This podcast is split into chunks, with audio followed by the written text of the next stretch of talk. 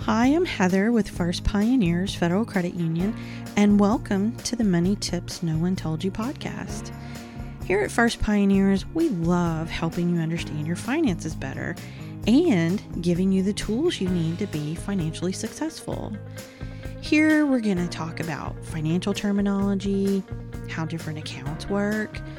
We're going to share tips that make your financial life easier, and so much more. Are you ready to dive in? Welcome back, everyone. If you remember last time, we were talking about your finances and your mental health. And I actually want to dive a little deeper into that because some of the things we recommended will actually also help you create a strong financial foundation. And I know we talk about a lot of these things a lot, but the truth is that's because they need to be talked about a lot. And plus, there are a few additional suggestions that we have for you. Because the truth is, a strong foundation is possibly one of the most crucial aspects of your financial journey. And it could really help with feeling secure and therefore be helpful for that mental health relationship to your finances that we discussed before. And this could be if you're just starting your journey or if you're looking to strengthen your financial knowledge. The ABCs of personal finance can help no matter where you are in your financial journey. So, first, let's talk about why building a strong financial foundation is so important. A solid financial foundation serves as the backbone of your financial health. It provides stability, security, and peace of mind. And having a solid foundation allows you to weather those unexpected storms that might come up, like a job loss or an unexpected, really big repair job. And it perhaps can even help you seize opportunities for growth.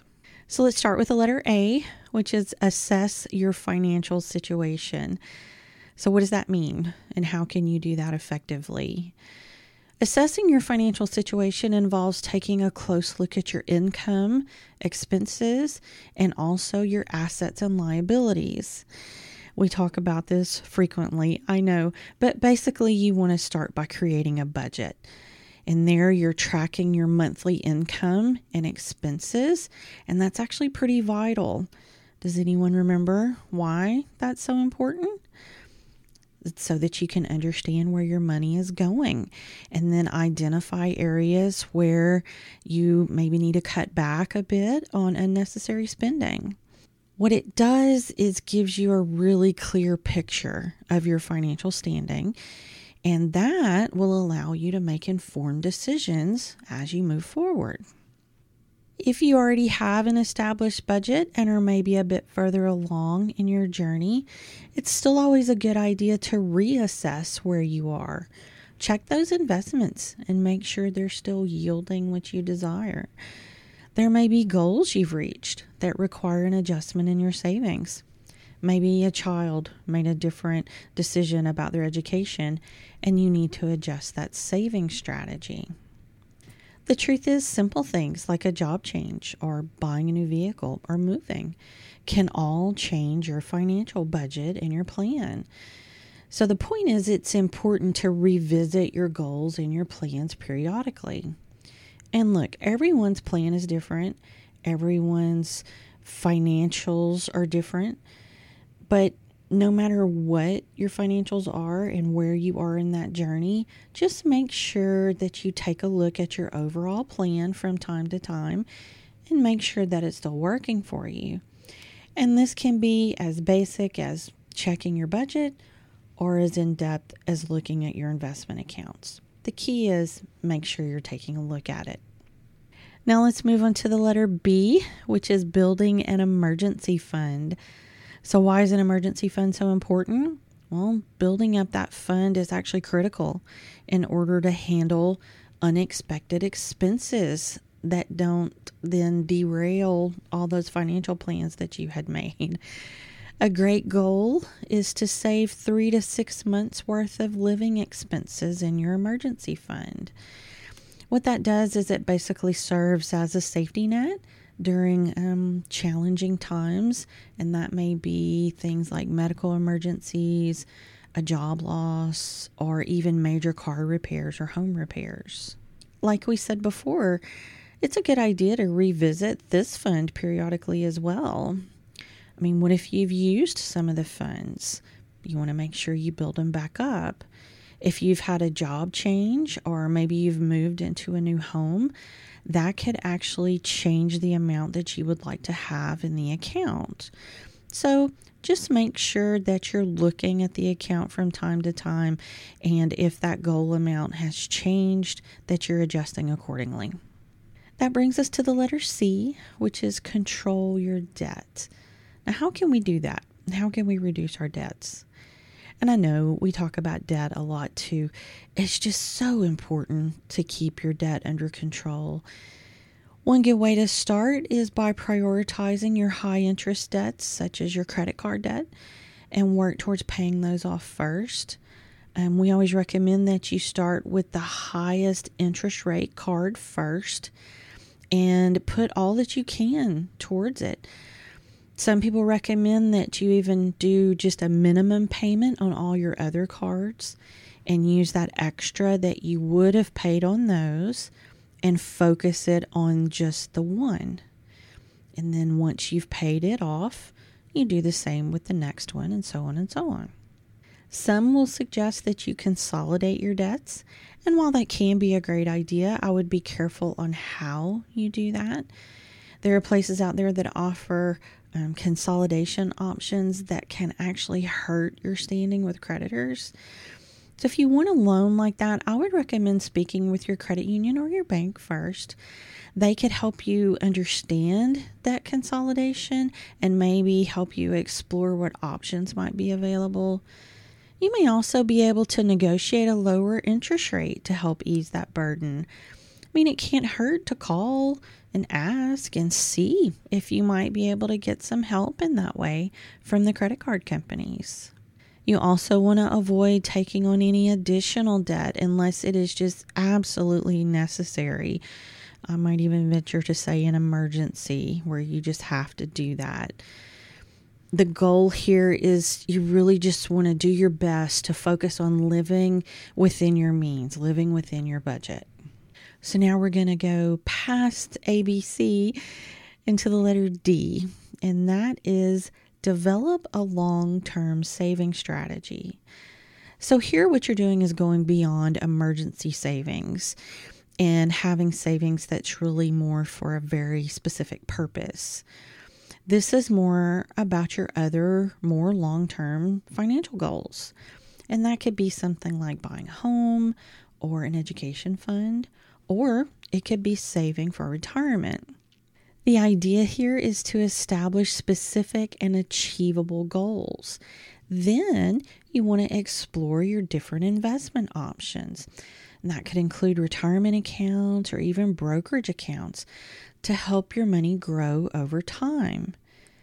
Consistency and patience are the keys when it comes to successful long term savings. Like, I know most of us are used to sort of instant results these days, and this is very much not that. you want to invest or you want to open a CD or, or some similar type of account, and then you're watching that money grow over time. It can actually be quite fulfilling. So, if you don't have long term savings as part of your plan, I would definitely look at that and start a plan for those goals.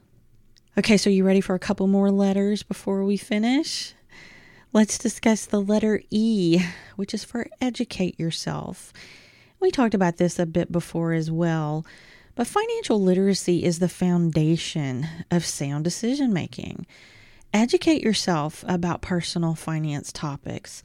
Read books, listen to podcasts, and take advantage of online resources. Attend financial workshops or consult with a financial advisor if you feel like you need to. The truth is, the more you know, the better equipped you are to make informed decisions that align with your goals. The truth is, you may need to learn some basics of finances. We all need it, we've all done it. Then, after that, it'll be time to maybe move into some more in depth things. And I mean financial topics that go beyond your basic savings your checking accounts. And the truth is, sometimes those can trip you up. I mean, you don't know what you don't know, right? I believe that asking questions is the key, even if you don't really know what to ask let's say you want to buy a house. Well, go to your credit union, talk to a lender, tell them that, hey, I want to buy a house and I don't really know where to start. That's a great source of information that can help answer questions for you and get you started.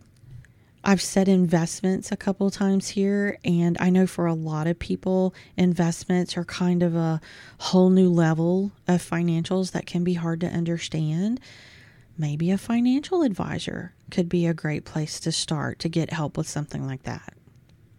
Also, visit your HR department at work. If there are accounts available to you to help you save, sometimes they are literal savings accounts, sometimes they're retirement accounts, they're going to know about all of those. Then, if you find that you need a little more help understanding those, maybe take that paperwork and go to your credit union and ask them or go to that financial advisor that you found and see if they can help you understand it. There's always someone that can help. Just keep asking questions until you find the person that you need. Speaking of accounts you can have at work, let's go to the letter F, which is focus on retirement planning. So, why is it so essential to start planning for retirement early? And what steps can you take to secure your future? Well, one of the reasons that starting early with retirement planning can be helpful is it allows you the power of compounding, and that will work in your favor. So, let me try to explain that. If you have it available to you, contribute to a retirement account at your work. That may be a 401k or an IRA and it will allow you to take advantage of any employer matching contributions. Often, employers will match or give a percentage of what you gave. So you're giving some, and then your employer is matching it to some percentage, sometimes 100%, sometimes 50%, depends on the employer. So you may be able to actually double your contribution in that way. So it's absolutely worth it. We recommend starting with setting specific retirement goals and then regularly review that and adjust your investments so that they're aligned with um, how your needs may be changing and also risk tolerance basically you can decide how risky you want your 401k investment to be. And you tell the people that are handling it what you want to do, what level of risk you want, and then they handle all the investments. You don't have to worry about that part, but you do have to tell them how you want it invested. And you know, when you're younger, you can often be a little riskier with your investment because the truth is you're not going to need those funds as soon. So if you maybe lose a little bit, you have time to make it back. And of course, the higher the risk, the higher the return can be. And you know, investments can be a bit cyclical, so they may be down one day and up the next. So, like I said, you may lose a little bit one day, but then you may make that back fairly quickly, depending on the cycle of the investment. But if you're older and getting closer to retirement age, you may want to be a little bit safer with your money so that hopefully you don't lose any before you're going to need it. So, what you may consider is start out a bit riskier if you're younger, and then as you get older, you may want to change that level of risk. Maybe go a little bit more moderate as you get a little bit older. Then, like we said, go even um, less risky, a little safer as you get closer to that retirement age. So definitely look at your options for retirement for a 401k, see what's available to you, and absolutely take advantage of it if you can. Finally, let's explore the letter G, which is give back to your community. Are you asking how charitable giving can be part of a strong financial foundation? Well, giving back to your community is not only fulfilling, but it can also be a part of your financial plan. It's important to incorporate charitable giving into your budget. Find causes that resonate with you, they're important to you. And your donation can be money or it could also be time or skills. I remember years ago when we started attending our church and um, one of the groups that we were a part of, I heard one of the ladies say she considered this her talent tithe. And I thought that was a very interesting way to put it that we were giving of our time and our talents in ways that helped the church move forward, but there was nothing monetary involved. It was simply us. And of course, it was really fulfilling to be able to offer our talents in a way that helped a greater cause. So there are all kinds of ways that you can donate of yourself. And truly, any of these ways can make a positive impact and help others. And it helps create a sense of purpose in your financial journey. Every bit of help an organization gets helps them move forward. And of course, success for one can help in the success of another. So, building each other up and giving of ourselves is an important part of community and of success. Of course, my bonus tip today is the letter I for invest in yourself. And that can be in a variety of ways. It could be self care. We've talked about some of that before. You know, get away and do you things. And if you can, don't wait until you need it. Try to do it before that so that you're not just reacting. Maybe have a regular date night with yourself go out to dinner or take yourself to lunch or go to a coffee shop and just have some time to yourself where you can recharge. This could also be health care. You want to make sure that you're healthy, that you're going to the doctor when you need to eating right, getting exercise, all of those things can make you healthier. Investing could be in your education, you know, bettering your situation by getting training or learning something new can be helpful. It may help you get a raise at work or even a better position. And of course, that will help your financial security. Or you may even take a class just to learn something new that makes you happy, and that's great. Maybe you finally take that cake decorating class or that photography class. I know our local university has a variety of, I think they call them lifestyle classes. And it's things like dance or guitar or writing, or you can learn computer software. There just, there's so many options. There's even stores that will sometimes offer classes. Did you know that? I know our local Hobby Lobby will offer um, maybe floral arranging or things like that at times. I think Lowe's does some things like that too. So just be open to new ideas and trying new things. We never stop growing and learning. So, what were our ABCs? Assess, build, control, develop, educate, focus, and give. These are truly pillars you can use for your financial success. And of course, let's not forget I, investing in ourselves.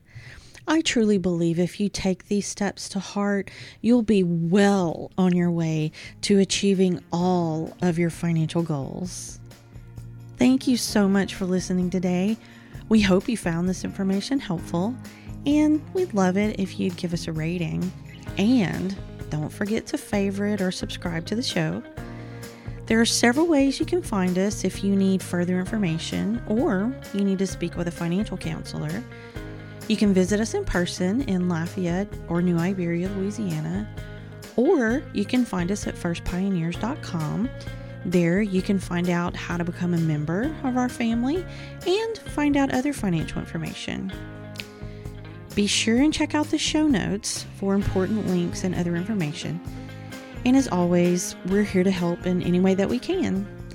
We hope you have a great day, and we'll see you next time.